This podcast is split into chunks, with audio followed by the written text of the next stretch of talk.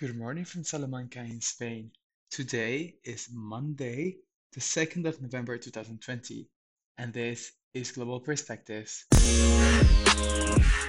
So, um, last episode I focused on the topic of water and water management from a science and technology studies perspective, and I thought it would be also quite interesting to continue this focus. So, I decided to have an episode uh, also in water but from the perspective of philosophy and ethics. That's why I have invited Neelke Doorn, a professor and researcher at TU Delft.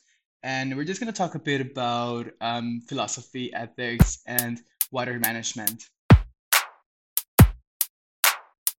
So first of all, um, welcome to uh, Global Perspectives. Thank you very much for being here. It's um, it's an honor to have you here because you're really an expert on on the field of ethics, um, water engineering, water governance. So um, I would like to first of all ask you a bit about your background. So um, what did you study, and especially um, how did you become interested in the intersection between ethics, engineering, and water management? And what do you do at the moment?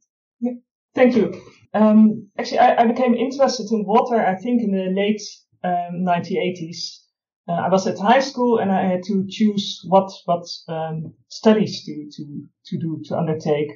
And at that time, there was a lot of um, um, flooding in Bangladesh was really made the news also in the Netherlands. So I thought I want to become a civil engineer and I'm going to build a super cool uh, storm surge barrier for Bangladesh, just like we have in the Netherlands. And then we are going to solve everything. And so I started my studies and then I had a project. And I, did, I, of course, as a first year, I wasn't allowed to go to Bangladesh, but we did a kind of hypothetical study in Bangladesh. And the supervisor said, yes, but maybe technology is not the solution here. So maybe it's more kind of, um, well, maybe people uh, upstream having to do different things, not uh, cutting away the forest, for example, so that we that we can better have a more kind of natural flow of, of the rivers. And I really became interested in how technology is kind of embedded in a society, how it how it can, can play a role in in society. So when I when I uh, finished my when I got my master degree, I went to a a research institute to, to do a lot of water related research where I thought I want to get to know, I want to learn more about this societal impact. So I, that's why I started my studies in, uh, in philosophy. And well, then it naturally followed that I, that I developed this, this niche. At that time, it was, I think, a little bit of a niche on this interface of uh, philosophy, ethics, and um, and civil engineering, uh, water in particular. So that's that's a little bit of my background, and I, I really see it, it's quite interesting. I really see a difference between when I studied in the in the 90s, where people were really focused on technology, and now if I if I interact with the students, they they they realize that sometimes the solution is technology, but it is always technology in context. So they're in that sense much more open also to uh, multidisciplinary and interdisciplinary research.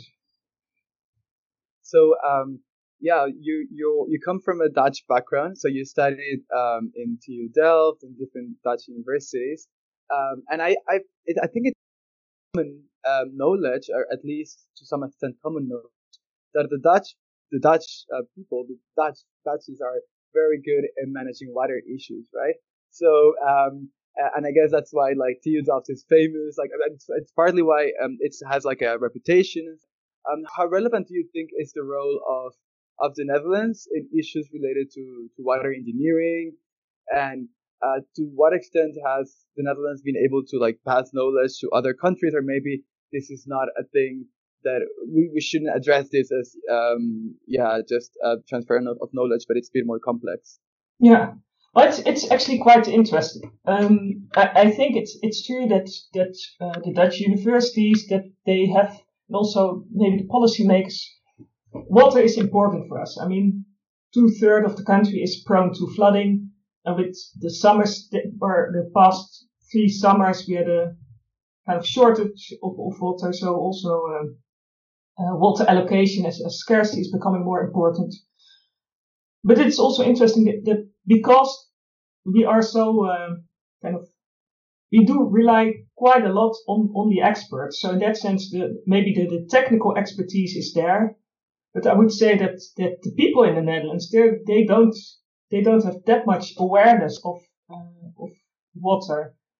And I think we should also be modest in just translating solutions that work in the Netherlands to some, to other countries. And actually, I would say that we in the Netherlands could also learn a lot from, from these other countries because I feel that the, uh, yeah, the, the citizens, the local residents of people in other countries, because they have uh, le- less involvement of, of experts, they don't have the water boards that are responsible for managing water it's the citizens have much more uh, local knowledge, which is also very important. And that's actually also something that, that the water boards in the Netherlands are struggling with. And um, I know that in 2014 there was a report from the OECD that said, well, one of the kind of main challenges now for the Netherlands is to make people also more knowledge, knowledgeable about water and, and, the, and the challenges that the Netherlands faces. So in that sense, we, we we may have good universities, we may train the people well, we may have good institutions, but still there's also a lot to learn from other countries uh, in the Netherlands. And um, so I, I can imagine for a, lot of us, for the audience, it's a bit a bit difficult to conceptualize what it means to, to work in the field of water engineering, especially um, ethics of water engineering. So could you perhaps give us an example of a project you have been working uh, related to to this. So, uh, what what what um, research projects or practical projects have you been doing that could be interesting and that could allow allow us to understand a bit more what you do? Yeah, well, I I think in the in the water field there are a lot of situations where there's uh, we, we have a kind of uh, conflict of values, and and you see it in the Netherlands where um, where drought is is becoming an issue, whereas in the past we used to focus really on um, safety from flooding. And we, we also see that how we manage our water, that, that also um, has an impact on, on the local ecology. So we continuously have to make kind of trade-offs because between what we, um, how much water we allow for the environment, how we deal with, with, with flood risks. And, and you cannot say that there's just one technical solution there that is the best solution. It's re- really a matter of how do we value things? And an example that I often give, um, that, that's also becoming quite uh, topical actually, that's the issue of um, uh, pharmaceutical residues in, in our drinking, in our water system.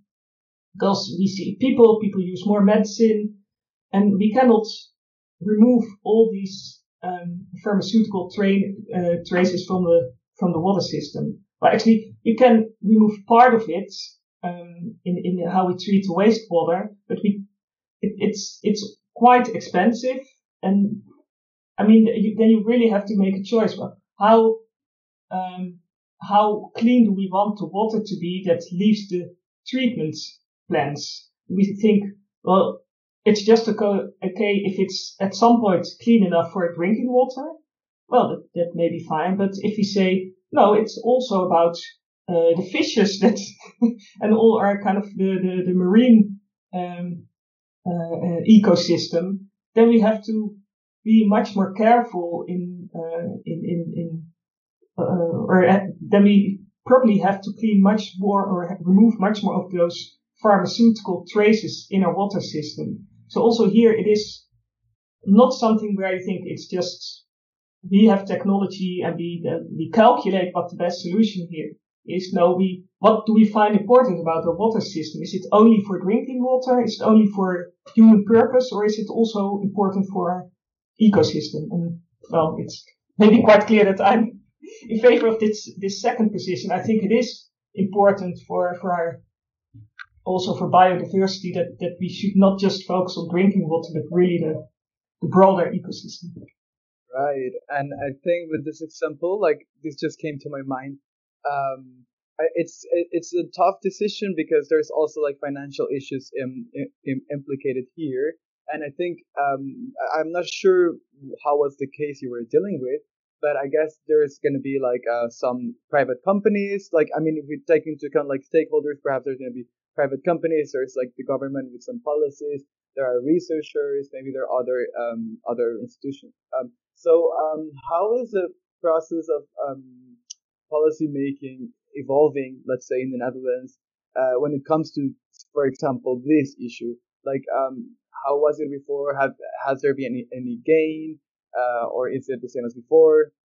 Um, well, actually, it, it's quite interesting for me to see how the, the water authorities in the Netherlands they're quite proud of, of the water system. So they they are actually willing to to most of them are willing to pay more because they say we cannot just think in terms of drinking water system because then we kind of exclude all kind of considerations that are maybe difficult to put kind of financial or monetary value to it, but it is our water system and that's, that's kind of irreplaceable. So we should be better be careful.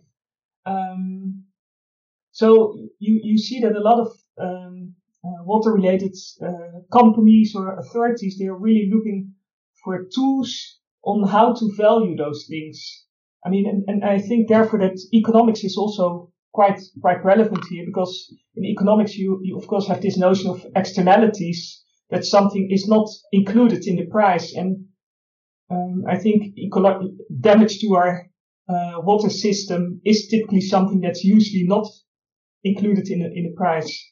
Um, so I, I, I see I see a trend here that that that um, the water authorities are really um, they are willing to spend more money on it and, and, and uh, try to, to make the water cleaner in that sense. Yeah, right. Um, we've been talking a bit about uh, the Netherlands. I'm not sure to what extent you have some knowledge on, um, on like other countries, especially developing countries, because I'm I am interested in uh, what what could be a, difference between let's say developing and developed countries. So mm-hmm. um, my question to you would be, um, do you see big differences in terms of water-related policy decisions, like similar to what we just discussed, uh, and mm-hmm. climate change mitigation uh, actions between the, the so-called developing countries and developed countries? Yeah, well, I see in, in the Netherlands, and I think um, in, in the Netherlands is, is even here compared to also other Western countries, maybe a little bit extreme, but we we are used to relying very much on the government. Um, and that, that, that may be kind of problematic also in view of, of, of climate mitigation actions where we, it's also us, we also have to change. We cannot simply say it's only the government and the big companies, but also we have to, to change our behavior. And there I would say that, that, um, uh, so-called developed countries could really learn from developing countries where because the the institutions are maybe uh, weaker, that, that local citizens are much more um, used to, to kind of having um, uh, kind of very local uh, but good working uh, solutions.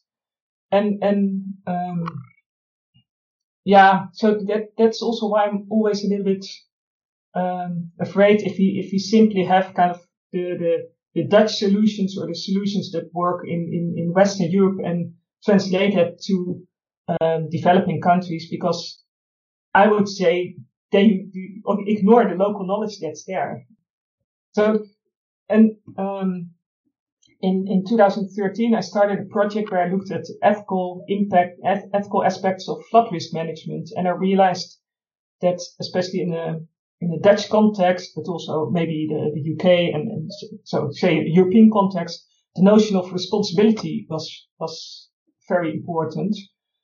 And um, I, I, saw that also in, in all the models, it was not taking taken into account that different people have quite different uh, capacity to to take responsibility. And I think, and um, I um, at some point I presented that at um, a student at IHE, so that's the uh, uh, UNESCO Institute for, for Water Research. It's a lot of students from developing countries. And for them, it was, it was almost funny to hear that story because they said, yeah, but we always take responsibility. We don't rely on our government. We take responsibility ourselves. And that was for me really refreshing that I think that's something that is a problem here because we, in a way we are, we are always in a luxury position that, that the government will, will solve it.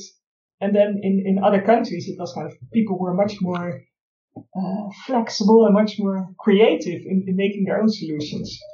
Right, right. So in this in this way, it's um yeah, it's uh, it's it's very interesting to hear this because when I when I made this question, I was just thinking like um yeah, so how is that policies from the developed countries better than the ones from the developing countries, and how can we learn about uh, how can we learn from the developed countries? But this perspective brings um, a bit more like a um, yeah a different approach and something that I, I wouldn't have thought of.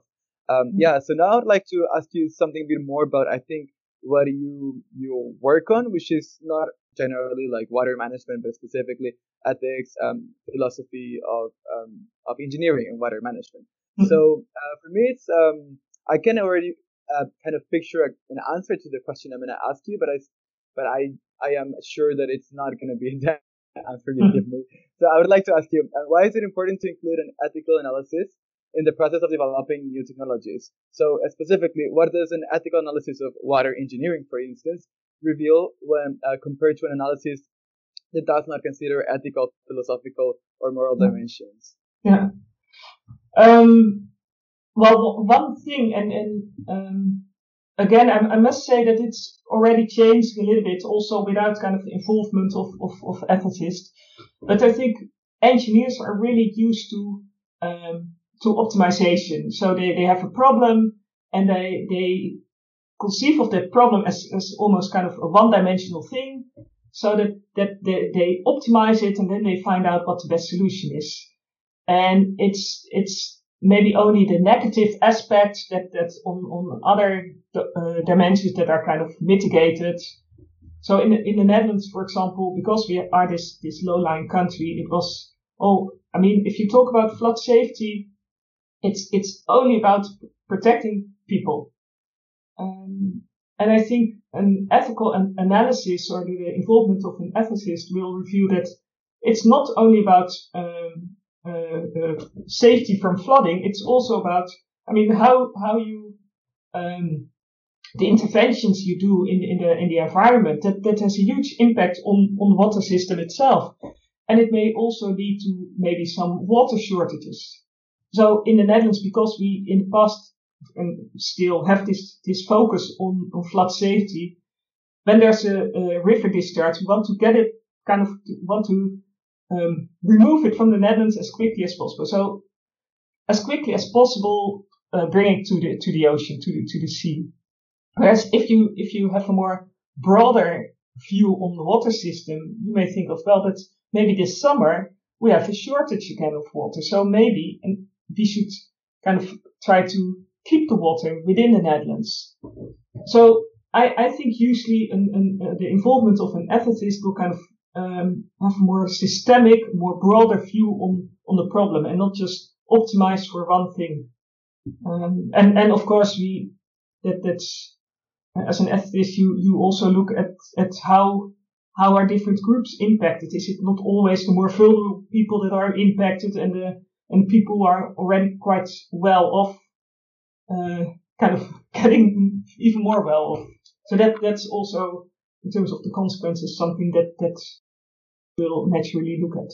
Right. Yeah. I think um, it's quite relevant to take into account like the different um, approaches. I mean, not only of course in the in the field of ethics of water engineering, but I, I think generally like also when when when what I'm studying, it's it's basically like it's it's it's important not only to take the, um, into account the uh, for instance economics and economic value, but also like politics and social uh, different dimensions uh, um, happening at the same time.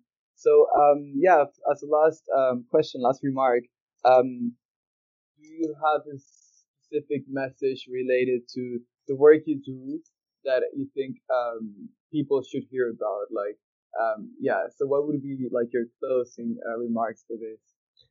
that's that's a nice one.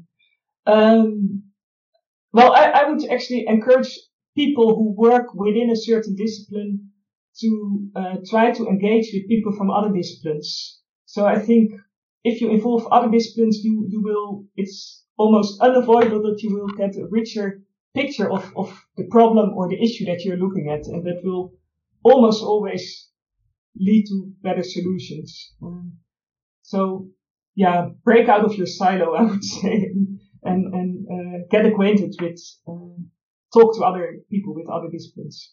That's, that's maybe my take home message. Great. Yeah. Thank you very much.